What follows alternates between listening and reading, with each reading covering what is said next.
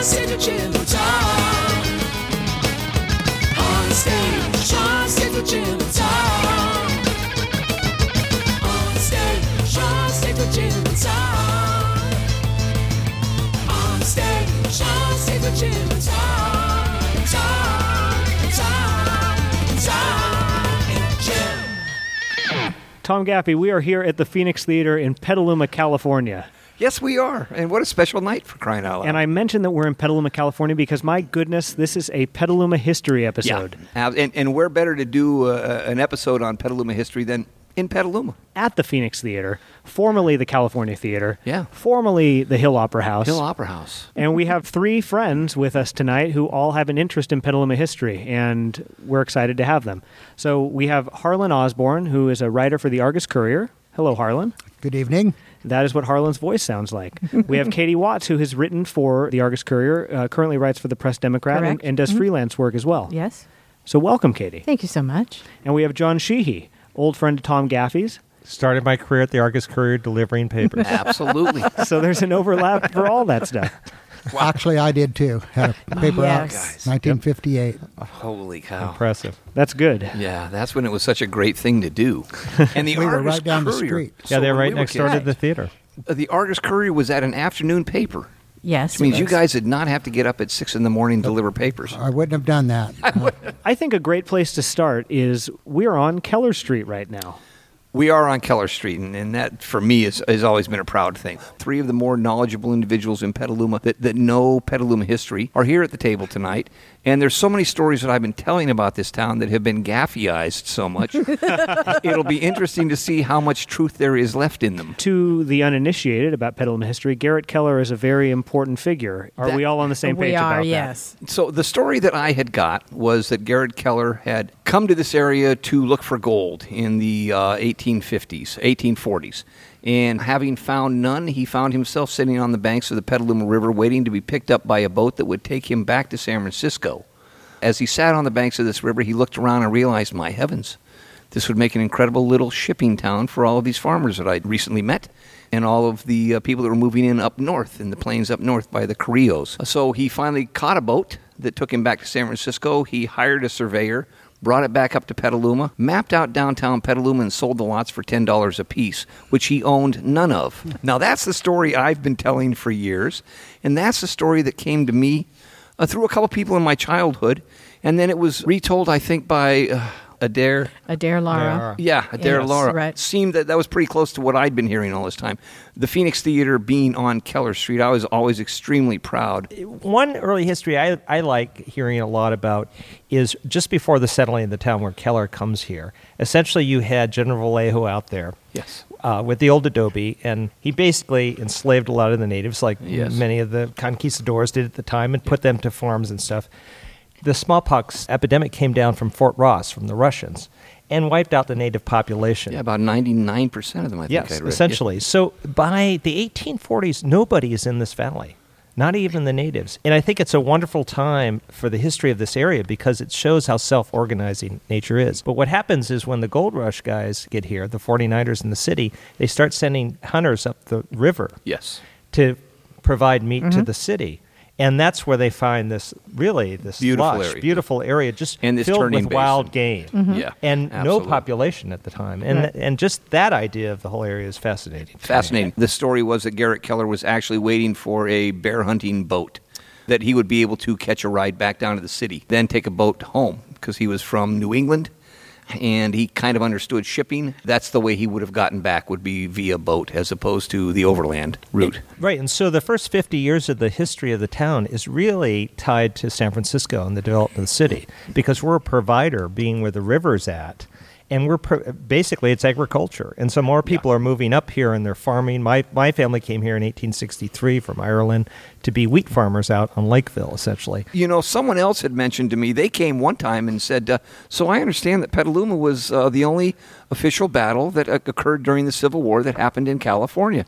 I said, You're kidding. Are you talking about the battle between Petaluma and Santa Rosa, which was, I think, the first battle between Petaluma and Santa Rosa? Actually, it would have to be the second because, quite frankly, we almost went to blows over the county seat. See, We yes, did. But in, yes. in 1865, after Lincoln had been uh, assassinated, uh, the Democrat up in Santa Rosa, which was truly an agricultural town, settled by families from Missouri and Virginia and a lot of the southern leaning towns. And during the Civil War, they were indeed a southern leaning town. Petaluma, kind of a shipping uh, area, there were a lot of New Englanders in this town, from what I understand, and they were definitely a northern leaning town when Lincoln was assassinated, the Press Democrat, the newspaper up in Santa Rosa, was sending volleys to the Argus in Petaluma about, well, you know, didn't he have it coming? I mean, really, it's a, it's a tragedy that, that we've lost our president, truly, but didn't he have it coming anyway? And Petaluma was, what are you talking about? Didn't he have it coming? Are you kidding me? He was the greatest president we've ever had. Are you nuts? Well, I'm just saying. I'm thinking maybe that uh, I- if you didn't see it coming, certainly we did up here. What do you mean you saw it coming up? Oh, yeah? Oh, yeah. What about it, Petaluma? What about it? We're going to come up and kick your butts. How's that?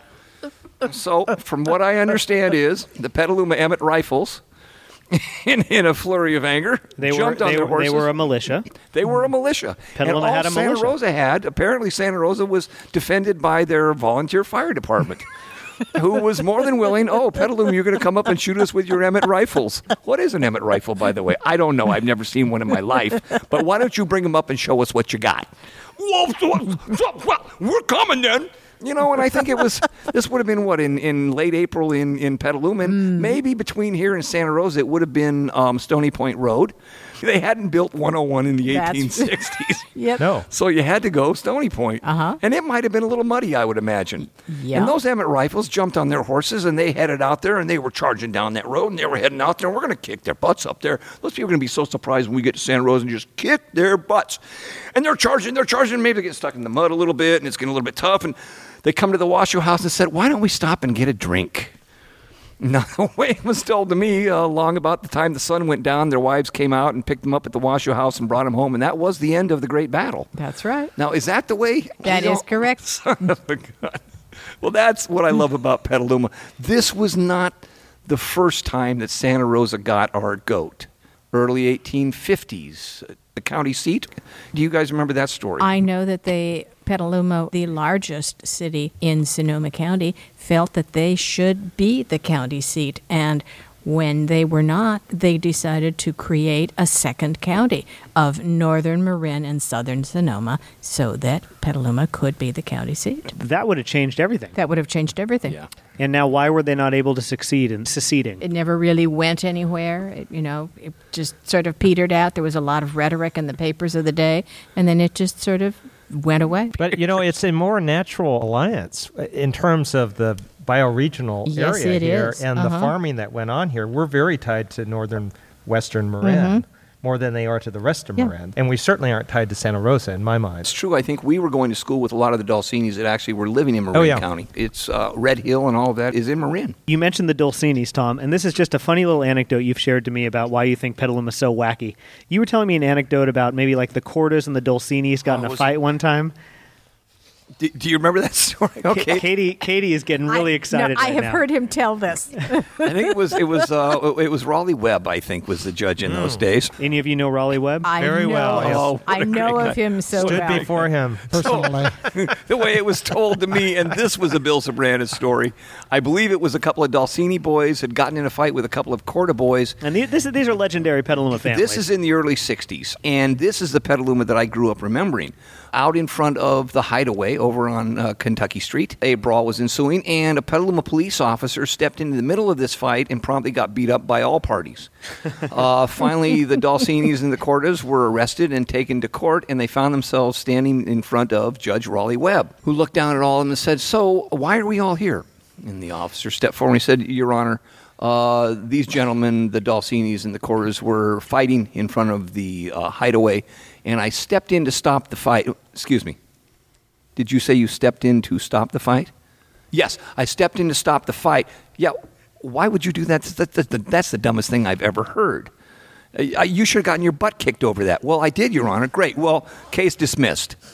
Now, that's the Petaluma I remember, as a matter of fact. It was a drinking and brawling town in the 60s. Uh, if you were a junior high kid that ever went to the Roost dances over at the Kenilworth Center, boy, were those a hoot. And we would go over just to watch the fights. They wouldn't let us in because we were still in junior high. But you could stand outside that thing, and by the end of the night, there'd be fists swinging and, and anger, and it was fun to watch. I think what precipitated some of those fights at the roost dances was alcohol. Yeah. Even though they were mostly hi- uh, high school kids, uh, Yeah, they were. they let the kids smoke in the roost dances, so it was like an adult atmosphere with all the the, fu- the fighting and uh, wasn't uh, rowdy. There was always a fight afterwards, Yeah. uh, but there was plenty of of tipsy kids and vomiting and things. things of that nature. that Dulcini Corda story, that's just a great little story about Petaluma. I think that sums it up pretty nicely. I can- or at least an era of Petaluma. I recall observing Judge Webb. We used to just go watch court sometimes. And if two people were brought in for fighting, the first thing he would ask is, Do you know how to fight? He was a boxer, he was a championship boxer. And he Uh. Who would have guessed? really got uh, annoyed at guys that didn't know how to fight. and he really captures the spirit of Petaluma because I think all these stories, Petaluma's always had a strong identity of itself, and it's always been the, the central of a large rural community, and a shipping community. So people did congregate here, and bars were, you know, part of that. You know, but you had at least when we were growing up, and Harlan grew up a little earlier than I did. You graduated high school in '65. Yes, yes. '65, and Tom and I graduated in '73. But 73. it was still a self-contained city. When we were growing up, it was starting to become a bedroom community that's right. more so. But you still had characters who loom large around town, Oh, yes. and they were very outsized. And not only in my imagination as a kid, but you know, Raleigh Webb didn't have a law degree. He was a justice What? of the peace. No, he never went to law school. that's right. That's right. Okay. And you know, he'd be often found in the bars at night drinking himself. That's right. I know because my father's cousin Al McMahon replaced him at the circuit Judge judge. McMahon. And Judge McMahon handled Sonoma and Petaluma. Did he have a commi- law degree? Yes. He had a law degree. He had an actual law degree, unlike Raleigh. But Ooh. this was a big change. But the beauty of it that even with Al McMahon is that the Elks Club, which was then in the Petaluma Hotel, Yeah. everybody retired to the Elks Club at five o'clock in the afternoon, including Judge McMahon. But he always had one of the sheriff's deputies pick him up and drive him home to Sonoma. so the next morning, and I can tell this from personal history, with my father would be drinking with his cousin, the judge, out at the Elk- Elks Club the judge would get out into the top in the sheriff's car be driven home my father would drive home get picked up for a dui and the next morning appear before his cousin and, and plead i only had two beers and judge would say like hell you did i bought you at least four and that was the kind of town this was so even though we had judge mcmahon succeed raleigh webb i mean what happened in the courtroom was not that marginally different right No, really not. I think what benefited Petaluma with Judge Webb was that he was actually a resident. He grew up here, went to school, so he knew the quarters and the Dulcinis, and he knew all the participants Yeah. in these activities. He knew their behavior, and he actually had that type of behavior too, uh, away from the bench. One would assume. Yeah. Those characters in the last 15 years, I guess, have started passing on, right? We've, yes. So I think it's good to document them, you know? This is Mm-hmm. what Bill Sobranis did so well. Well, there's a character for us. Let's he talk he about was Bill a character Sobranis. himself. He chronicled the characters of town, not only the characters in town, but the characters who passed through town. Uh-huh. Yes. And there were, Yes. were quite a few. And I think you have to go what we were talking about before with the Argus and this being a self contained town. It was self sufficient. You didn't have to leave town to buy anything. You know, you had all your shopping down here at downtown. Downtown. You had the grocery stores downtown. You never went to a mall or anywhere out of the city that I can remember to buy anything. you virtually weren't allowed to shop out of town. The, the Argus Courier was not allowed to run any ads. Uh, I, mean, I can't say not allowed. The Olmsteads decided they would not run any ads. the owners of the paper. Correct. uh, publisher of the paper. Yeah. For national companies, they were hyper local. The Tomasini's Hardware. Yep. Right. Before there was a phrase hyperlocal. That's right. Yes, Yes. that's true. And he would have been frowned upon if he ran any of those ads. He didn't want to. He actually hired somebody in the 60s that said, You can double your revenue with the paper. And he said, Never mind. We're fine the way we are. And then that man was fired. That man was, that's right. He, it didn't go anywhere. So this is what maintained Petaluma as if Self contained Sure helps, yeah. Self-contained. And I Absolutely. think you had the Argus, which was a daily. It and then you really also was. had Daily newspaper, yeah. What a great KTOP, paper. Yes. Top of the Bay. Oh, Now, yes. and Ron Kate- Walters. Ron Walters was sort of the other side of Bill Sobranis in a way, a little more updated, more with the current culture. But this was when you tuned in every morning on the radio. Ron was calling all kinds of characters around town. He was talking to people. He called all the gas station attendants. Clem McCorkle. Yes. Glam. Uh, Stan the Man Greenhagen. Stan Greenhagen, And I you think bet. Greenhagen had the place out in Denman's Flat. This is a, a radio station that was operating out of. Yeah, Hey, right. Yes. They were right down the KTLB. street. They were right down the KTLB. street. Washington Straight TOB. TOB for top of the bay. But your trivia for the oh, I don't know the next five minutes is the original call letters were K A F P. Yes. crowing always for Petaluma. Yes, love it. we Okay. need to bring that back. Let's say who Bill Sobranis was. If you're doing a Petaluma history episode in 2014, my God, you can't leave Bill Sobranis out. Mr. Petaluma. He was a columnist for the Argus He Courier. was Native- a columnist. for- native born. Right. Native he born. descended one side from the Caulfields of Caulfield Lane on the east Yes. side, and on the other side from the Vallejos. There are those who say that his house on East Washington is probably the oldest house in town. Left standing Yeah. where it was, probably. Mm-hmm. Correct. Yes. Yeah. Whether I don't know whether that's true or not, but I've And heard that's it right before. across the street from the new Starbucks there. Cor- Yeah, it is. y- Yes, correct. which the Starbucks is on the property that his uncle Tom Caulfield had a grocery store. Grocery store. Yeah, that's right. Caulfield's Market. Yeah. Actually, the meat market was Caulfield's, and the grocery store was run by Lamar Lawrenson. But they always had Caulfield's meats. And Tom Caulfield, who was a rugged guy too, Bill used to love to write about boxing and fighting, and he was a pretty tough guy. Well, he, he so loved to write about that stuff, and then he himself founded the Wrist Wrestling he Championship, mm-hmm. founded the Miss Wrestling. which was 1952 to 2003. okay, at Gilardi's, yes. But it pretty much started on a bet, more or less, I think, at the back of a bar one night. And Gilardi's Bar. Gilardi's, yeah. And this is important to understand the classic bars. Gilardi's was the alpha bar in town at the time in the 50s It and was. 60s. Yep. And then then you had Andreessen's and the Spa and the Hideaway. Um, And Mike Buckle. Gilardi was one of those outsized characters Yes. who Yeah. pretty much swung his weight around town, you know, and very impressive guy. So that was the place to meet. that was Diamond Mike Gilardi. Yeah, Diamond Mike. Right. That's Uh-huh. And exactly so right. that's where Sobranis hosted his first wrist wrestling. Right, but I think championship. you should go back a little bit to Bill's story early on. He was a St. Vincent's boy. My father went to St. Vincent's as well, and Bill was a couple years older. He was in class with my aunt, and Bill apparently had what we'd call ADD today. Katie Watts actually worked alongside Bill Sobranis, and did you as well, Harlan? Yes, I did. So these two individuals here actually were able to witness this character in person. But So in, in school, he chewed his pencils. The nuns had to take pencils away from him. He was given a, a little chalkboard with a piece of chalk to write on wow. because he Bill, yeah, fidgeted a lot. Mm-hmm. And But I don't know when he got his first camera because he was known as a peopleologist, and his quest in life was to be photographed with more people than anybody else I in the think, world. did he not make it into the Guinness Book of Records for That I don't know. I We don't know. probably He have tried. to check with Yeah, he Bill tried. Hammerman because he w- he was working that on failed. that. The peopleologist failed. But you Boo. do you do know why Bill had his photo taken that way.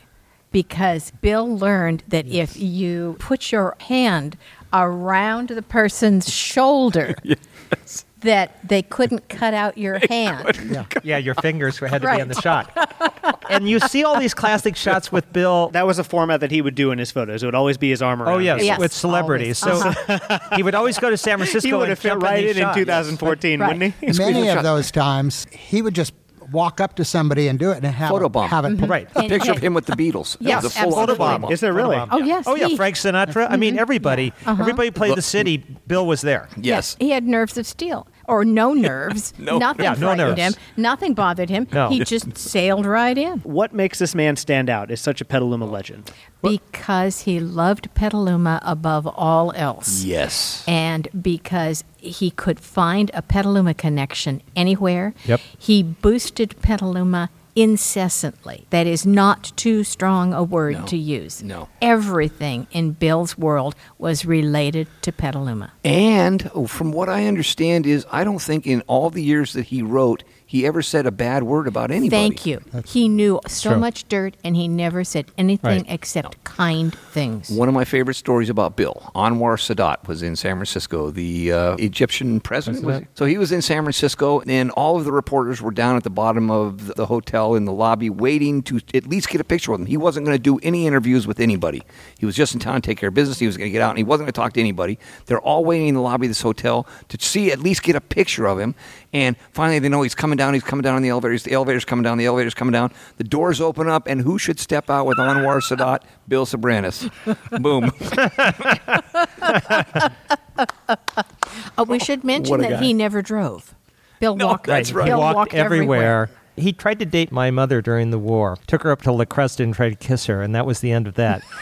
but forever after that, he was in love with her. And so he would always show up at our house around dinner time very often. And he'd have dinner, and my parents would eat and go watch TV. And then he would entertain my sister and I with all these stories while we washed up the dishes, you know? And I'd He like to was say incessant. it took talent to understand Bill. By Oh, the yes. way, Oh, he yes. was a fast He and talked a low like a talker. machine gun. Machine gun.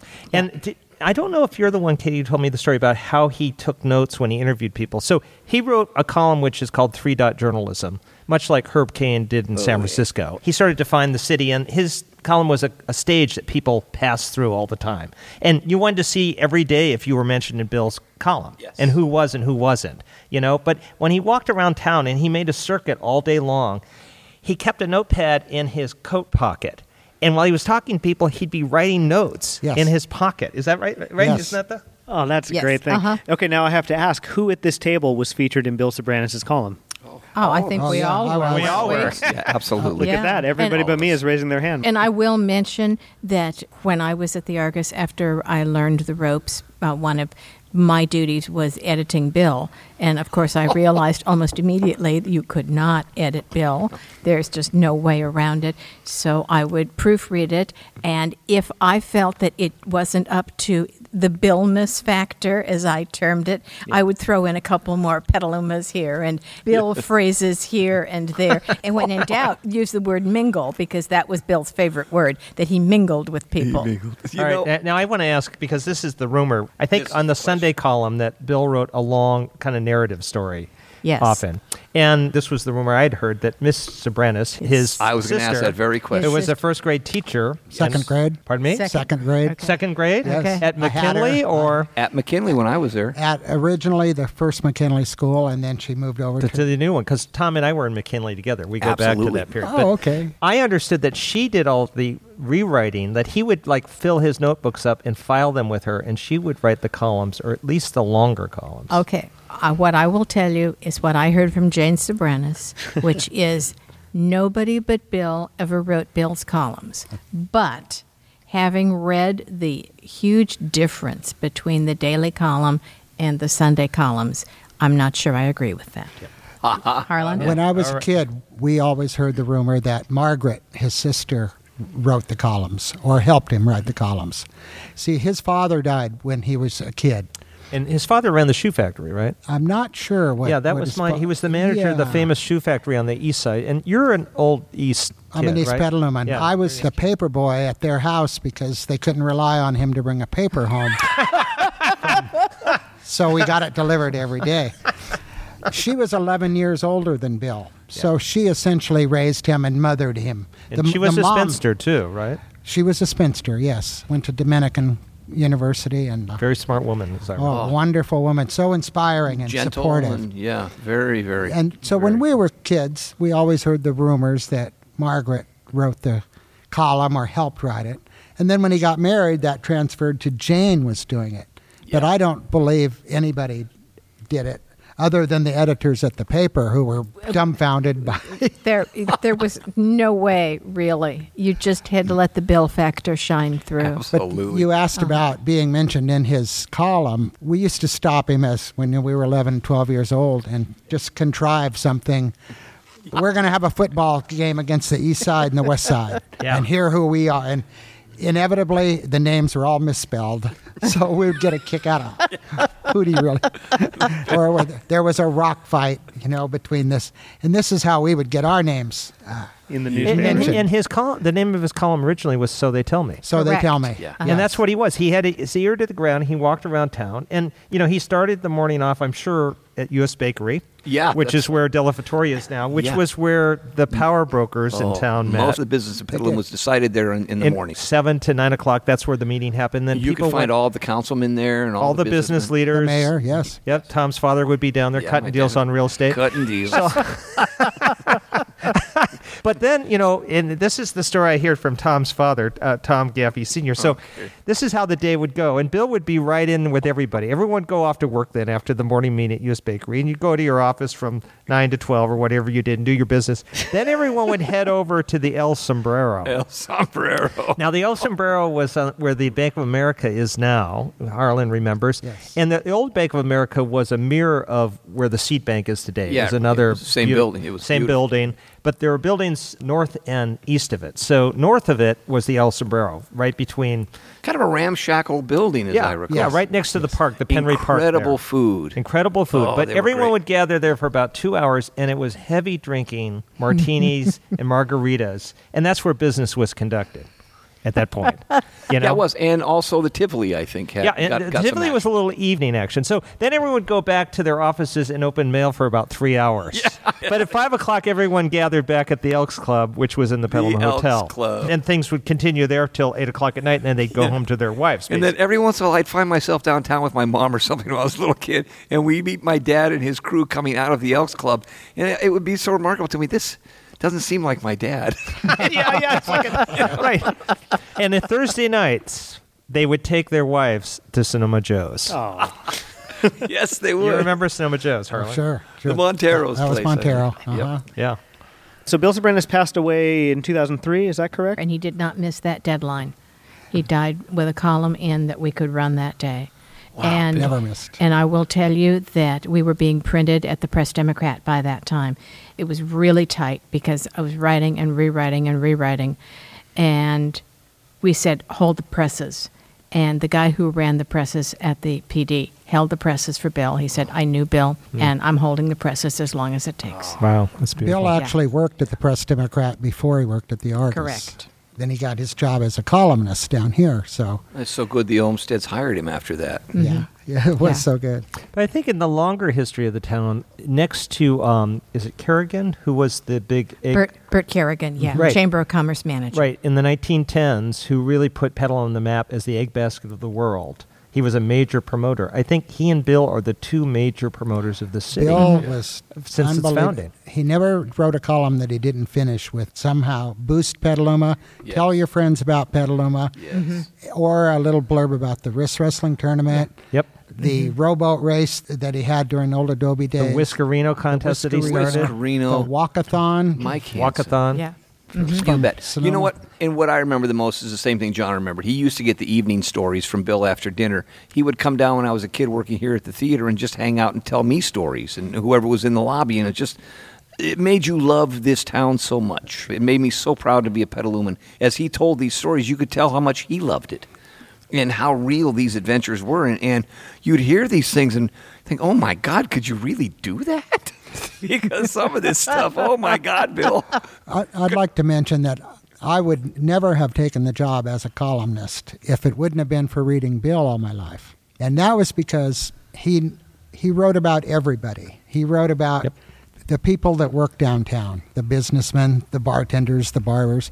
Then he wrote about the farmers. He wrote about everybody that came into town that crossed paths with him. And I learned that Petaluma was a greater than just the city limits. Mm-hmm. I was intimidated again that I had to follow Katie.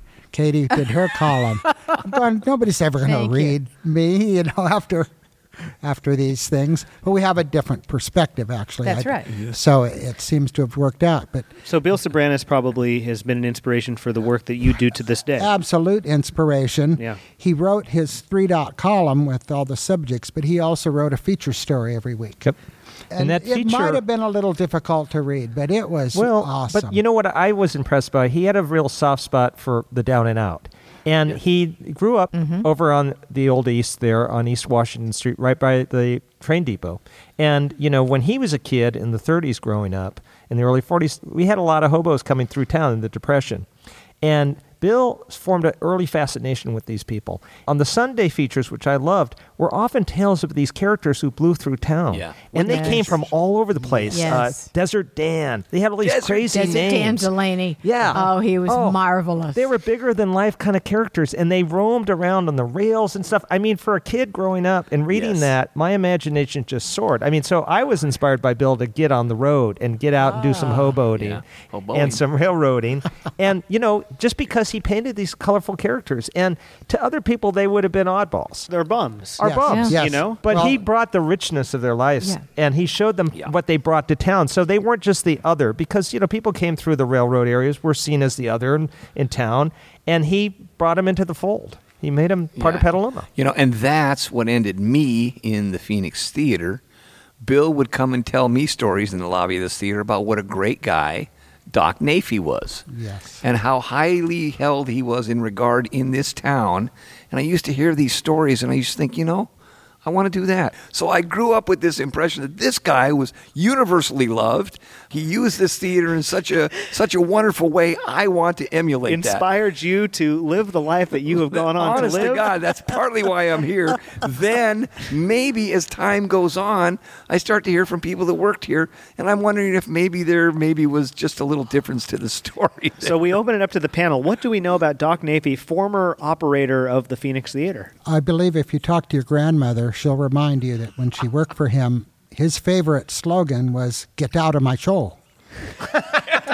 and he Oh, was relentless with his flashlight and anybody talking. But I gotta "Get tell you- out to my show. Jim Mastretti told me, he said, you know, it's so, yes, I remember every Friday night we'd get rowdy downstairs and he would throw us out, but he would gladly sell us a ticket to get back in.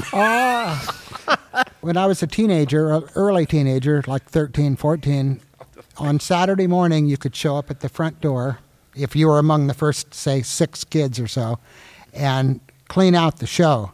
We would sweep it out from the night before, and you'd get a pass for that day. You know, one of the things that always amazes me, probably the premier movie critic of the 20th century, Pauline Kael, Oh, Pauline Kael. who wrote for The New Yorker for 30 years, grew up here in Petaluma, Kael Egg Farms, and she spent her childhood in what was the Mystic Theater. Now we call it the Mystic in the state, watching movies, and that's where she cut her teeth, essentially. So I worked at the state when I was in high school, and this was after Dakini sold to a man named Finley. Who was a rather strange character? He had a you work club- for Alan. Yes, I work for Allen. Oh. He had a club foot, and one shoe, the platform was four inches higher than the other.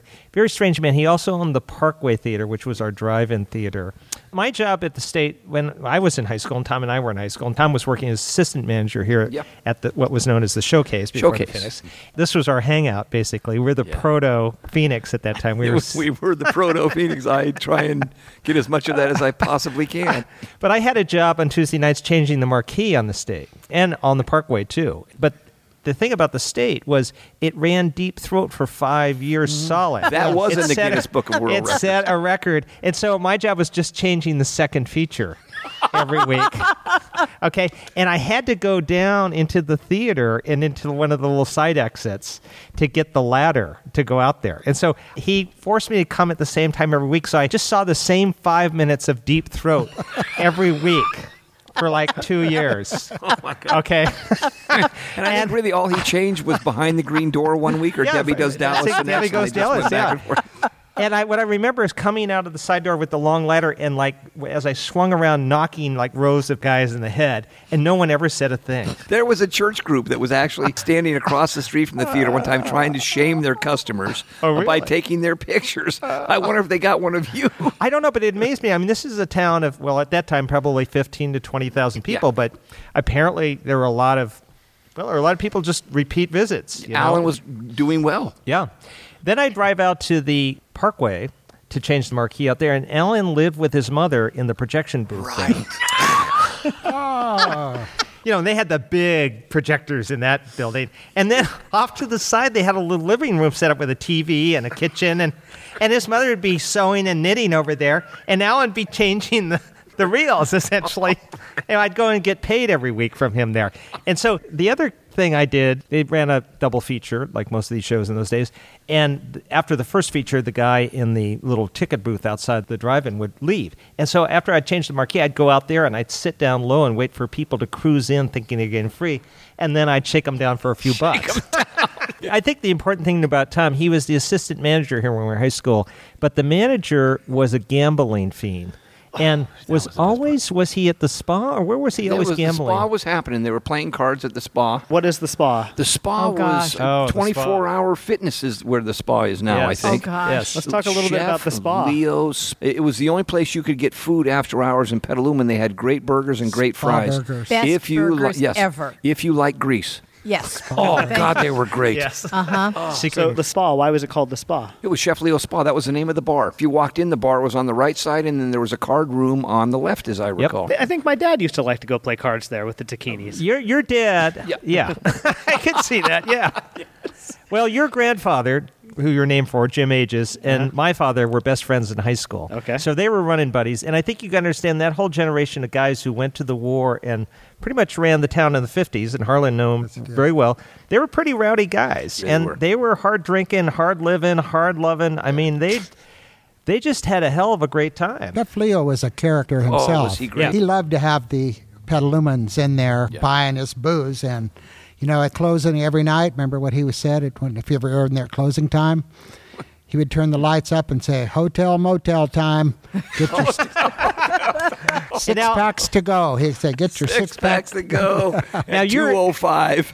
Now, then the red light district when we were around high school was Second Street around G and H, the whole little Ah, row of houses. And I That's- don't know if that was the case in the '60s and Well, '50s or er, until about 1960, the greenhouse on Hopper Street was still going, oh, And that was where I could go, say, if I wanted, if you were of age. if I was of age. Yeah. Yeah, because And I we were, wanted- 16, I think, was the Okay. age Oh, on they those. had. s- Okay, so there were some rules. we actually were 14 years old, knocked on the door, and it opened about three inches, you know. Yeah. But it, you could see the cars. We knew that it was what the rumors were because of all the cars. Back in the day, did they bust places like that, or they just kind No. of let 'em let them go? That wasn't busted uh, until we got a chief of police, and the chief of police came. Somebody around the table New- just signaled the hand thing, which means money. Money. Yeah. yeah. Petaluma Yeah. was a greased and town. Yeah. You got to realize that was the east side. yeah, Yeah. It was the East Side was always a little Down by the shady. tracks. down by the tracks. Yeah, down by the tracks. And the That's greenhouse exactly right. was uh, not tar paper, but shingles for the siding. So Well, now what about Harlan? You might know. What about Beasley's upstairs? Oh, I there was don't recall always- anything of upstairs at Beasley's. There were the rumors when we This were in is high where- school, that's- I guess Seared is prior now. to Beasley. So Where Graziano's was, right on the Yes. boulevard. we were a full service town. They were. we were. they You got everything you needed in this town. You, I like you was- said, you didn't have to leave the No, city you limits. didn't. One thing, the girls were not local girls. Oh. They actually came on the bus or the train every day from what I was told, Oakland or somewhere, but I who'd, or maybe San Francisco. But they Interesting. weren't local girls. Well, How could you? Where, where would you go when you're done? See, this is the beauty of the small, self-contained town. Everybody knows everything. I mean, everybody knew everybody's business. Yeah. Even when I was growing up, and I, I'm sure it was it was more for Harlan being at your time. But when Tom and I started growing up in town, the town was growing because the Growing. east side was growing. But Yeah. still, because my family had been here, like Jim, your family, a long time. When I walked around town, people watched me. I mean, if I did something downtown, it got back to my parents pretty quickly. It still does. It, you know, for it- it's me. still that way. It's Yes. very interesting in that way. Yeah, I've heard this phrase so many times: "The town without pity." I don't know if you've heard that. Oh one yes, before. I know the town with the Yeah. video. So I'll t- a story. My my story growing up. I had four great uncles who were all bachelors in town in Wildman. The the wildest was Bill Casey, who was written up quite a bit in Bill Sobrandis' column because Bill was one of the major bootleggers in the twenties. He ran the Sea Scouts. They took the Sea Scout boat down the Petaluma River and they'd load it up with booze and they'd bring it the back. Sea or- Scouts. the Sea Scouts, and that's Statute of limitations is and uh, passed, so, that's fine. you know, his headquarters was the back of Volpe's. He's very well known at Volpe's. He was called the superintendent of the sidewalks. He was a card shark. He was a womanizer, and he was on the fire brigade, the famous 1912 fire brigade. In fact, I grew up with that reputation. I went to school at Petaluma High because my whole family went to St. Vincent's, but my father had been traumatized by the nuns, so I wasn't allowed to go there. So all my family went to St. Vincent's except me, and I had a crush on Oni Fredericks' daughter when I was in high, well, junior high school. And he, Oni Fredericks, was a good friend of your grandfather, Jim, and my father. The three of them were three amigos in St. Vincent's growing up. And he ran the furniture store, which is now where, the, right across from that bank is Umpqua. Umpqua. Umpqua Umpqua. Bank, yeah. Across from the Pedal Market. That was his furniture store, Klein's Furniture. So I had a crush on his daughter, but I only saw her on Sundays at St. Vincent's Church. So one night I'm waiting for her outside of church, and suddenly an old lady with a cane comes and starts beating me over the head, yelling, You're one of those Casey's boys. You stay away from my granddaughter. I never saw her You again. never saw her I again? never saw her again. And, he that was such a defined my polite young experience in man. town. Yeah, that, that was my experience of growing up in town. Town without pity. so Fanny got shut down. Do we know how Fanny's operation got shut down? the town purged from time to time, and they would turn a blind eye to it as much as they could, but eventually the women just got too upset, and Fanny had to shut down. And whatever became of Fanny? I do not know. Does anybody know? No. No, What about- that's, that's why we need Bill. Yeah. Yeah. Yeah, Bill would Complete know. the story. Uh, or Dennis DeWitt knew a great deal Oh. about Dennis it. DeWitt. That Yeah. was, you know, what. former former chief of police. He, yeah, he he and I were at loggerheads many times, but you couldn't love a guy more. No, you really, couldn't. He really was the real deal, and Yeah. he really meant so well. So we've we've been jumping around a lot. Earlier, somebody said that you know you can't mention Petaluma without mentioning two people, Bill Sobranis being one of them, Bert Kerrigan being the other one. The They ultimate hired- Petaluma promoter. They hired him to find out uh, what they could do to make Petaluma better. They they wanted to market Petaluma, and they said, "Here's what we've got." And they toured him around, and he looked around and looked about it, at it for three days, and he finally said, "You need to capitalize on what you've got. You've got eggs." put all your eggs in one basket. And that was exactly what happened. So he coined the phrase the egg basket of the world, or the world's egg basket, or the egg capital of the world, all of which were untrue. There were other cities of that name. Uh, National Egg Day, which was August 18th, 1918, that was the first National Egg Day. People were exhorted to eat eggs. Petaluma's colors, should you care, are yellow and white naturally, the color of the white and the yolk. And nothing was too bizarre a stunt. So people who came uh, to Petaluma were given a good egg awards, which was brought back in the in the 1980s. and we're still Yes. doing We're- it to this we're still day. doing I it think to we this might be day. sitting. Both Harlan and Katie are yes, good eggs. correct. Yes. Right. But and they are good eggs. Thank you so much. um, but he didn't give bouquets. He would give bouquets of dressed chickens. so you would be Nice. given this dead plucked chicken wrapped up in yellow and white tissue paper. Thank you, Bert. They would hard boil dozens upon dozens of eggs and they would hand them out at parades in San Francisco. They but then did- he exploded, right? I mean, it's sort of he was a shooting star. Yes, he did not last for what, maybe 10 years, maybe less. and well, why- this town can't eat you up. It can eat you up. Town without and, pity. You know, and and the egg market d- did not last. Yeah. The depression hit too. I mean, this Depression is hit. Mm-hmm. what took the legs out of the Right. market, but he really took it to new heights. Yes. Mm-hmm. I mean, they were shipping like 18 million eggs a day at the height there. Right. So. Now, did he have anything to do with Petaluma as a city, like lobbying the federal government? Yes. Um, Oh, yeah. So I had read that in like the early 1920s, Petaluma successfully lobbied the federal government for tariffs to keep cheaper Chinese eggs Correct. from undermining our prices. here. Absolutely. And so Yes. Mm-hmm. he had a hand in that. Then. Okay, so Katie, you, you were mentioning that this is the era of Petaluma that you love. You've done countless features on this era, Right. When Bert was around, when Bert was around, when Petaluma was at its height, when it was the richest city of its size Per in- capita. per capita in the country. in the country. Yeah. You know what? I, you mentioned something that, that took me by surprise. Um, did the egg industry collapse uh, with the depression? It sagged with It the sagged depression. quite a bit. It did not collapse, Collapse. as I understand it, until the advent of air conditioning made growing eggs possible in the Central Valley. Is that right, John? Right, that's partly true, and also refrigerated trucks had a lot to do with the Okay. chicken industry in the '50s. So that's when Frank Perdue and a lot of the factory farms started, and they could ship eggs and chicken around the country, and they didn't need to have fresh eggs. Like we shipped a lot of eggs down the river to San Francisco. That's how we made our money, and then they went to other ports. But with the refrigeration after the World War II, that's where things dipped. My understanding and what happened during the Depression is the price of feed went up.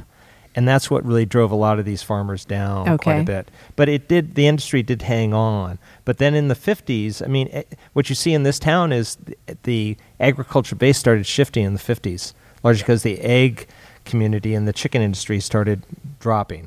And then the dairy guys even ran into same kind of troubles. I mean, there were a lot of price supports that came into play with the dairy guys through the 50s and 60s. So, Yeah. you know, Tom and I were in grammar school in the Yeah. early 60s over at McKinley, and you were in high school, Harlan, but it was kind of depressed in this town. Downtown was depressed, I would say, in the mid 60s, you know? Yeah. That's when they were talking about demolishing Main Street and doing what they did in Oh, Santa man, Rosa and put a yes. big mall through the whole town. They're going to Yes, demolish they were. all those buildings. Oh, and they took out some of the grandest of our old buildings at that right. point. Oh, But when you look at how much worse it could have been, one of the plans was to cover Kentucky Street with um, green corrugated plastic Nice. and make a walkers mall A out walkers of it. mall. uh-huh and then everything on the east side of the boulevard between western and washington would have been raised all those buildings Yep. and that would have been Oh. parking It's funny when you look back at some of these almost decisions, which would have just changed Oh. this town forever. We talked about Petaluma trying to become the county seat in the mid uh, 1850 or whatever. 1850s, Mm-hmm. yeah. Um, and then in 1915, they tried to do something, or it was 1919, excuse me.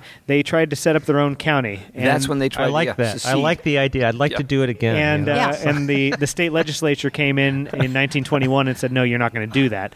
But that's what saves this town. Could you imagine if it was like 1854 or so when it was decided that the county seat was going to be moved from uh, Sonoma to one of the larger towns? And it w- would have been Petaluma, but apparently, whatever year that was, it was in the early 1850s, I think, or mid 1850s, uh, Santa Rosa decided that they wanted to be the county seat. So they had a Fourth of July barbecue and, and invited everyone from the county to this barbecue, got everybody drunk, and made everybody convinced that what a cool town it was. And at that point, it was just a fork in the road. yeah, it was totally a fork But in it the was road. such a party that it was decided and voted that Santa Rosa would I indeed thought be they the paid county people seat. off at that party. Well, That they was the- probably Uh, did. undoubtedly I mean, and so they won the county seat there. But think about what Petaluma would be like today. Yeah, if we would it be was the Santa county- Rosa and- we and- would be oh, my Santa God. Rosa. They wanted to. Cannonball Park was where they intended to put the county buildings. Yep.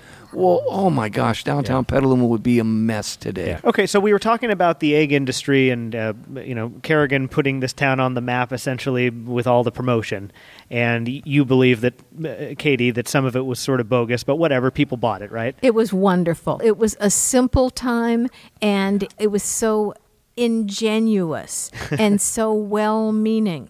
You could start a chicken ranch with virtually nothing and make money. Oh, yes. And if you were willing to work hard, make money within a year. Yep. That was the case back in that That day. was Yes. the case. Yep, So- five acres. When you read about the Jewish settlers to the town in a wonderful book called Comrades and Chicken Ranchers by Peter Kahn, which is an oral Kenneth history. Kahn. Kenneth Kahn, right, thank you.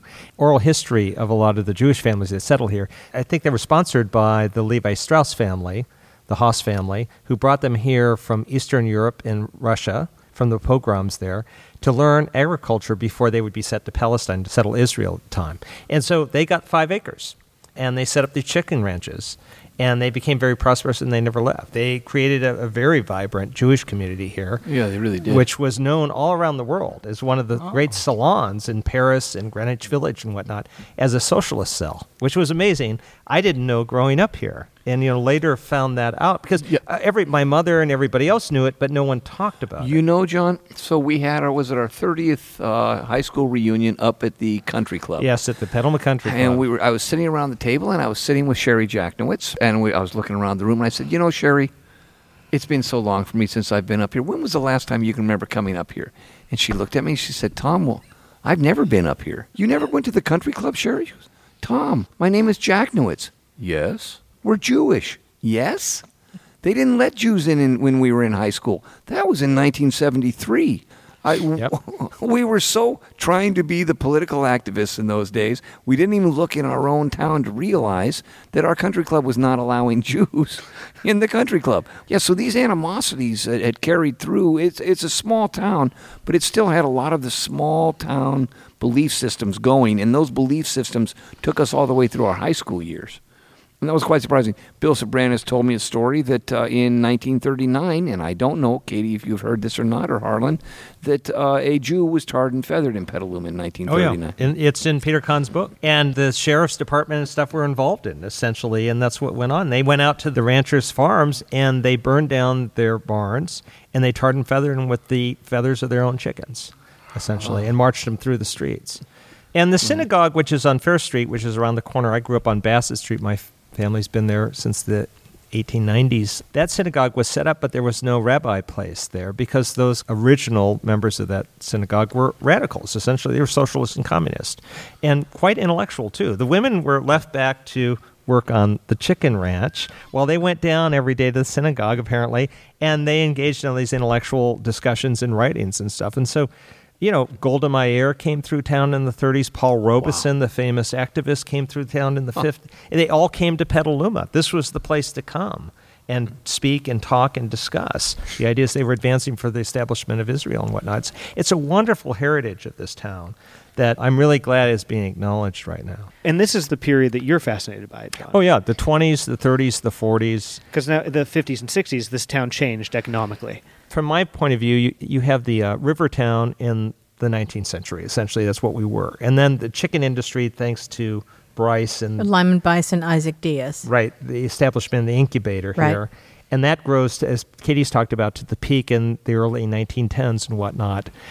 And then beginning, I would say in the late 50s, early 60s, when Harlan and Tom and I are all growing up here, things shift. The agriculture goes down, and what is replaced by is construction. In 1961, coming into the south end of town, there was a billboard that said, Welcome to Petaluma, Northern California's fastest growing community. you know, Tom and I grew up. We went to McKinley together Yeah. when we were in second McKinley. grade and whatnot. But both of our families were involved in the construction construction boom. industry, yeah, Essen- that's and my what brought father my was a family plumber. He worked for Novak, who built the early track homes on Payran and the early side of McDowell. I guess d- down there in the early track homes. Is Off that Ellis right? Street, yes. Ellis Street, right. Uh, Burlington, Wilmington, Arlington. Right. So, and Tom lived out there on the end of Payran. We were the on north Eleanor end. Court. Eleanor Yes. Court. And Yep, so off that was part Woodward. of the early track homes. Absolutely was. My dad was actually selling those homes. Yeah. So Novak, and he was in real estate. So He was in real th- estate. This was starting the boom years, and construction really took off. Yeah, then. big time. And that's when we became more because of the freeway coming in in the mid '50s. We became more accessible as a bedroom community to Southern Marin. Yeah, and that's to what we San were being Francisco. called was a bedroom community. Yeah, Right. absolutely. And that became the growth here. You know, uh, I was about maybe ten or eleven or so, and my my uh, godfather uh, was also a builder in Redwood City, and uh, he came to visit their family, and we drove out Washington Street, and cl- uh, just before the airport, my dad motioned to the right, and he said, "There's going to be ten thousand houses out there in the next twenty years." And I could not imagine that it was a beautiful spring day, and that whole valley, our whole valley, was uh, blown up in bright gold mustard weed. And it was the most glorious thing. That was actually not a natural uh, plant for our valley, a- apparently, either. Uh, it had come with the settlers, but it was so beautiful to look at. Uh, our whole valley would just be a bright golden uh, during the spring, and it was such a wonderful thing. You could run through this stuff and feel the stickiness of it and smell it, and oh my God, I used to love that stuff. And, and uh, he was right; they probably did put ten thousand houses in there. I think. Well, and I think that you know, for Harlan and, and Tom and I growing up here, we really saw the last remnants of the old did. town in a sense. That really messed with me because I grew up. I remember one day, I think John might have been there that day. We were walking downtown. Uh, we were walking by Mate's, and Bob Matei comes out. And he goes, Oh my God, get in here. and he grabbed me and he brought me into the floor of Mate's, a clothing store, and he announced to everybody, Look at this. He held up the sleeve of my shirt and he said, Threadbare. I do not ever want to see this young man looking like this because the Matei family dressed me all my life. Yeah. And when we finally lost that store, I didn't know how to buy clothes. Oh. My father worked there when he was a teenager. Your I'm sure he yeah, did. with my brother, I think, was working there at the And, time. and the other uh, clothing store was Lombardi's. Lombardi, The same which is thing. where World of 'Cause you could Stereo buy, is now. yeah, Next- World of Stereo. You Yep. buy Levi's. They had a wooden floor in those days, as I Yes. recall. When Mateys went out of business, that was a big moment. Oh, that for was you. a loss. It was a huge loss for me. Uh, it was an anchor store in, in town. It really. was an anchor store in town, and they were a wonderful family and Yes. are a wonderful family, as a matter of fact. Yep. It was the type of town where I could walk into any store and get what I needed started as a kid, and it was put on account, and they knew who I was. Uh, everybody knew who I was. I felt welcome to walk the streets of downtown Petaluma. I felt honored to be a, a kid in downtown Petaluma. And you could walk into almost any shop and get what you need. And walk out as a kid, you didn't even know what money was for a while because Yeah. it was You're all on credit. account. Yep, It's you're all on on account. credit. You know, we had uh, Polly Ann Bakery, which was on Oh, Kentucky yes. Street, and you know, every Thursday I'd go down there and get two loaves of bread, fresh baked, sliced, wrapped up in paper with a little string, and that was our bread for the week. And it was always on account. Yeah. I mean, I never they sent me down. That was my one of my errands. And they had these blueberry donuts that were just Oh, incredible. killer, killer. my first job, besides being a paper boy and a gas station attendant, I- I got a job in San Francisco at a stock brokerage. I was only a mail boy at the time, but I went to Matei's to buy some clothes, and Fred Matei was the mayor at the time, and he didn't know my name, but he knew I was a Petaluma boy. He had seen me. I bought a couple of shirts a couple times, and so one day I was in there, and he came up to me and asked me if I wanted to open an account and be able to charge clothes. And I said, sure. The only thing I had to fill out was my name and address, so a place to send the bill. No limitations, no requirements. I felt like a king. I felt really respected. And- Absolutely. And, Yep. this was the mayor of Petaluma. Well, he knew where to find you if he came for your money. Well- you couldn't- Just was it, it just was a real warm, yeah. small town feeling. Small town feeling. The Bakla family had a grocery store, Yes. which was on Howard and Western. Yeah. Uh, it's now um, Past Past Perfect. Perfect. Oh, yeah, right. that's right. But, you know, you would call in your grocery order, and then they would deliver your groceries. Yes. And you never paid cash. I don't remember that. They'd send you a bill and whatnot, and things were done like all that. the small not- grocers in town had tabs. I've talked Ah. with uh, Mario Fagoni and Carl Islin, who took over A and B Market and made it Carl's. Ah, None of them ever got stiffed on an account, on a grocery. I believe account. that. Never. Yeah, well, that's- Jim, your grandparents, Topsy and Jim, and Jim's brother Frank, And his Aegis wife, and Chick. Chicky, Yeah. who ran Aegis Grocery out on Bodega and Eucalyptus, Yes. and my grandparents lived 100 The feet last away, stop and we before lived the there. beach. They ran everything on credit, and that was the same kind of store there. I mean, it was a great. That was a community hangout for everybody. And I know because my grandfather, who lived 100 feet away, was one of the regulars at the bar there every day. So yeah, so let's paint this picture for people, okay? So the front room was a or area was a grocery store, and then in the back was a bar. Yep. And I th- I don't think they Separate had entrance. A Yeah, busy separate bar. entrance. I don't think they had employees. It was just the, No. the No, it two was the couples. four employee. of them. It was them. my grandmother, my grandfather, and Frank and Chick. Chicky. And that was it. It was four partners, husband, wife, husband, Yep. wife. And they had the bar in the back and they had the grocery store in the front. And there was no door for the customer to enter from the grocery No, store to there the was back, not. but the employees could enter, I Yes. believe, right? Yes, They'd that's work right. the counter in the grocery area and then they would walk through the door into the back and, you know, serve the booze. Your Yeah. It was really grandparents and wonderful. uncle actually they rotated shifts. Uh, one couple would do one shift. The man would be in the store, the woman in the bar. I bought my candy there. We lived up th- on Eucalyptus for about three years, and that's where I went to buy the candy and stuff like that. All the time. Ah. Customers all had nicknames. Yep. They named everybody. wow. and they had three kinds of beer, period. You had Mario and John's down on the east side. You had all these little gathering places, and they just weren't drinking bars. They were places where the community came together all the time, you know, and people identified with, and Yes. that was really important in this town. Is Petaluma the only home of the grocery bar? Because, you know, at one time we had four or five of them. Well, we still have Fair West, I think, is We operating have like Fair that. Oh, yeah. West. Um, uh, Volpe's did Volpe's, for a right. Yes, while. absolutely. Volpe's is so great because now it's a restaurant, but when it was an Italian grocery, Yeah. and my uncle George, who lived over in Sonoma, was a ranch hand all his life. My dad would pick him up on Saturdays, and this was the classic story at Volpe's. Saturdays, you'd come in from the farm, you'd walk into Volpe's, you'd have a grocery list, you'd lay it down on the front counter, and then you'd head right to the bar. And so we'd take George over there, he'd lay down his grocery list, he'd go to the bar, and four hours later, we'd pick him up and carry him out.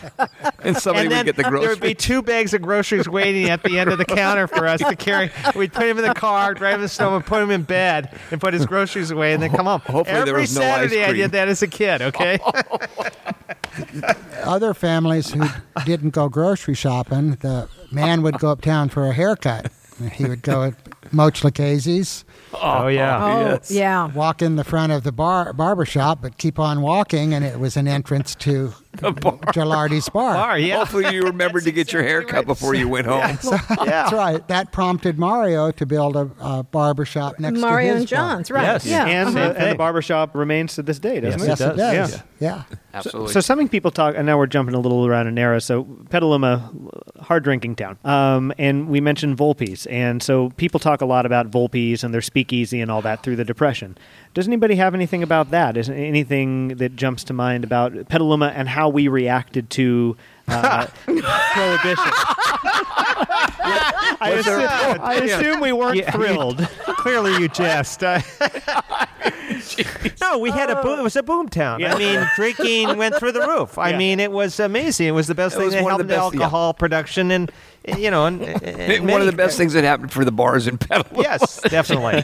a lot of the ranches out in Tamales and whatnot had stills set up. As I said with my great uncle, he brought boats to Tiburon and then brought the Sea bring Scouts 'em up down the- and brought the booze up that way. So It- it, it we had funded the booze Sea coming and Scouts. going.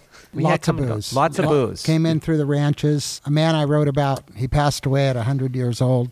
He got to drive the car from the edge of the water out to the road because the bootleggers didn't want to drive on the on the road on the ranch. So he was 12 and 13 years old and he got to drive which was a big deal to drive a car.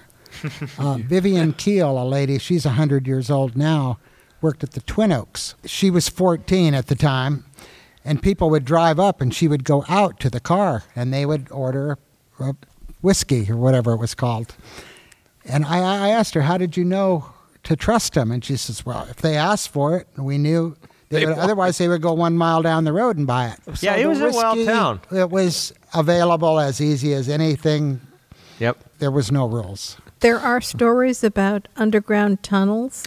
There is, Yeah. and uh, you know, there was always a story growing up. I'd heard about the tunnel from uh, Volpe's, the speakeasy at the back of Volpe's, to come up under the California Theater, uh, so that if if Volpe's was ever raided, you'd go into the tunnel and you'd come up into the theater and you'd be watching the movies, which is which is the theater that we're in right now. which is in the theater we're in right Yeah. now. Danny Dakini and I had heard about that when we were kids, and and uh, we spent an amount of time. Under the floor of this building, looking for that tunnel, and quite frankly, uh, since I got back in '83, many generations of Phoenix kids have been under this floor looking for that tunnel. uh, uh, Dominic Dobby's younger brother Johnny came up one day. He was down there, and he goes, and he comes up to me, and says, "Tom, we need uh, we need to have some picks." And some sledgehammers. What are you talking about? We found some concrete down there. It's got to be the tunnel. No, no, no. That's the foundation. That's we're not gonna. So you you uh, we uh, you could ask John Volpe about this. He's over at Volpe's, and every Friday and Saturday night you can go in and listen to him play the most incredible accordion music. yes. Yes. Correct. You can ask John Volpe about that tunnel, and it's been the same answer since I was a kid. I'm not going to say it was there, and I'm not going to say it wasn't. And uh, to this day, he will not give us a straight story. Was there ever a tunnel? Certainly, if there was, uh, Washington Street has been torn up and rebuilt so many times just since when John yeah. and I were kids, Yeah. and, and you guys Definitely. were kids here. And, Definitely. and so, if there was ever a tunnel, it certainly wouldn't show up now. There'd be nothing left of it. And I've never, uh, boy, when I was a kid, I never found it. And none of our generations of Phoenix kids have found it. So I don't know what to say about it. And John Volpe is not talking. I've heard stories He's good. of uh, the ranchers who came in from Chelino Valley. There wasn't milk in those milk cans, Oh yes. and they were just free free ride. Nobody ever stopped a, a wagon of milk cans. In the histories of Petaluma that you guys have studied, did anybody ever get arrested for bootlegging in this town? Quite a bit of people that were passing through. Through. The constable. Not Right. locals. Uh, Mm, no. Not The locals. You paper know. had a lot of stories of people passing, Yep. People- Yes. passing through. So the cans. passing through people, but now the locals didn't get why because everybody was kind of Who getting knew? taken care Yeah, of. you know who you know. You know. You it's know, You're going to arrest your take care cousin? of your That's own. it. Yeah. Yeah. Yeah. yeah, There you go. exactly. Like, So we made an example of the Now- outsiders. Right. Hit our quotas Yeah. with the outsiders. Now- Yeah. As a youngster, though, I don't think any of us realized that most of the adults around us past noon were drunk anyway. Yes, that's exactly right. and then they got recharged at you know cocktail hour at five. you know, Till it's hour like- five, you bet. So, I mean, you know, there is such a history, there's such a spectrum. Uh, we could never, in 30 of these episodes, capture it all. First of all, is there anything that is just really looming large in someone's mind? Any topic, any name that uh, you guys think, oh, we need to give them a little attention? Yeah, yeah. I think, you know, and this is going to make somebody very uncomfortable, but I, I think the third person behind Kerrigan and Sobranis is Tom Gaffey. What? And I think because carrying the spirit of Petaluma and what Petaluma offers and the sense of community these guys all formed, Tom has carried that on in many ways. And he's done it here at the Phoenix. This has been his home since high school Since high school. since high school, and many generations have passed through here, and he's passed that history on to those generations. So we don't have that kind of continuity around town. We have a few places left. Volpe's is across the street here. Absolutely. We've got But- John Volpe. Mm. I just want to say, Tom, you've done a great job of carrying the legacy of Petaluma forward. Uh, uh, And but not and just honoring me. it. I mean, with Harlan and Katie and even you, I mean, there are still so many people in this town that remember Petaluma the way it was and maybe still would like to have a spark of that alive in the kids that, that, that grow up in this town. well, 'Cause I to think me, that's it's really true, but important. historians do one thing, but there are people who embody it and carry it. That's what people look for in the community. And I think you've done a great job of that. I just want to put that Well, down. well, thanks. I, you know, I, I, I do want. Uh, I, I would like every kid that comes through here to know what Petaluma was, and I'm hoping that Petaluma gets to be that way for another hundred years. I really do. It's. Uh, there- I, I don't know if there are many places like this town. No, and you know, we've talked about all night. I think from the very beginning, this has been a town that's been very unique. It's had a really strong sense of its identity. And, eh, you know, there might be a little self importance to that, but it's clear on who it is and always has been. And if it becomes just another bedroom community among bedroom communities like, let's say, Roanert Park, it's lost. Yeah. You know? It and is. we've I- got to protect the heritage here. And we've We got do. To, and the com- sense of community, which is so valuable and important. Yeah, because I still see kids uh, that are born and growing up in this town that still feel like Petaluma kids to me, and and yeah, and I. And what does that feel like? I mean, what do you? Oh man, to be a peddler, that's that's an awful lot of character. That's a kid with a lot of character. That's a kid that is actually quite comfortable with their uh, foibles. Yes. quite frankly, Yes, definitely. You know, it's- Definitely. It's, a kid that is not necessarily that is that is willing to walk into a situation and, and survey it and not shy away from it. And also, it's a kid that feels comfortable in a crowded room Yep. you know, and and uh, can can move about this world comfortably. And, uh, it's it's a special breed. Uh, you know, I would like to hope that every town is like that in this country. Uh, People will come in and look at the Phoenix and they go, "My God, look at this place! I've never seen anything like this." But every town should have a place like the Phoenix. That's uh, what Bill Sobranis taught me about, Yep. and what I thought I'd heard about Doc Nafee. A door, the door is always open, and if you need to be in here, this is the building that you can be in. But that's the same way with this town. If you need to be in this town, this is the town you can be in. Yep. And every town should be like that. Every small town, uh, United States, should be like that. One of the downsides of a small town is the conformity that places on people. But I think we've been talking about Bill Sobranis a lot tonight, and Bill celebrated people who are bigger than life Yeah. and who were authentic, you know, and could, as Tom says, could be themselves, Could be could be themselves. the true full character of who they were, and not try to conform to something else. And if we lose that in Petaluma, we lose the town. Well, Oh, I think this world loses a beautiful nugget. The thing that I have asked every person I have ever interviewed is, why did you come to Petaluma? And I get the same answer. It's always a different answer, but it is always the same answer. And the answer is the sense of community that I get here. Petaluma has a sense of community that I have not found anyplace else And we are fierce about and that. we are fierce about it. And yes, it's changed, but that sense of community, of belonging, all you need to do in Petaluma is reach out and say, Here I am, what can I do? And this town will embrace you forever. Yes. I think a good example of that is at the Petaluma Museum, to where most of the volunteers are not native Petalumans. They're people that have been here seven years, eight, ten years. They love to attach themselves to the history. It has a foundation that wherever they came from apparently doesn't have that that magnetism. The people I interview, I do the same. You know, of course, what brought your families. I've never talked to anybody that wished they would have moved away. And I've talked to some kids for like for that I went to school with that wish they wouldn't have moved. Absolutely. It's basically the, the town that Garrett Keller stole. If you are a person of goodwill, yeah, we'd love to have you here. You know, you're, you're more than welcome. Just- And even if you're not a person of goodwill, I know, and you'll we- find we can some handle people- that you'll- too, You'll you find know? some people to hang out with. Yeah. Yeah. watch your Uh-huh. wallet. I truly appreciate you guys coming. Oh, I can't tell you what an honor this was tonight. Oh, Good heavens. it's We so much truly fun. appreciate it, and you know we could do this 20 more times, and I Yeah. hope that we can do something like this Yeah. again because I- there's I so really much do. history in this town. Mm-hmm. Absolutely. Definitely. Yes. So thank you guys. Thank you, Oh, Jim. thank Great you. job. so much. All One- right. one more question. Is Margaret Sabrina still alive? No. No. When did she pass? Oh. I Not long wrote ago. about her so about five years ago. Yeah, not long Yeah. ago. Or maybe not even five. Yeah. How old do we think she was when she passed? Uh, 96. What a glorious and woman she was. still walking to church every day. Is yeah, that Oh, my right? Big God. strides. Yeah. She would. Yeah. She wouldn't let me write about her. she was her my wh- second grade she teacher.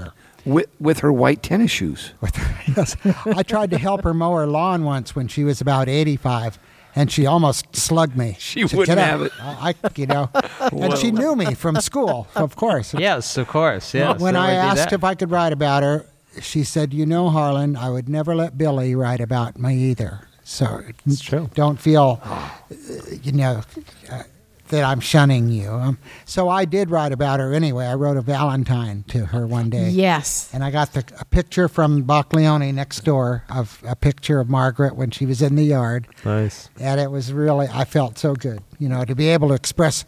I didn't get any quotes from her because I knew she wouldn't have opened up. That was But she was one of the most beautiful women. she really I- was ever. It's so genuine. She My she heavens. supported us kids in school. Yep. She Yep. she she brought out whatever. I always told her I never would have liked writing. I never would have gotten into it if it wouldn't have been for her. She told me, "Oh, you you of course you would have, you would have you know you were a natural." But baloney. She made reading and writing and the alphabet just beautiful. Ah. I don't know. So she was my favorite lady. here, here. Yeah. We appreciate you guys coming on. we absolutely Hey, thank do. you. Yeah. Let's Okay. keep making history in Petaluma. Yeah. Another Yeah. 150 years. Another hundred years. yep. Absolutely. I brought cheater notes the first couple shows and never found myself getting to it. you can't get to him. Never going to a direction.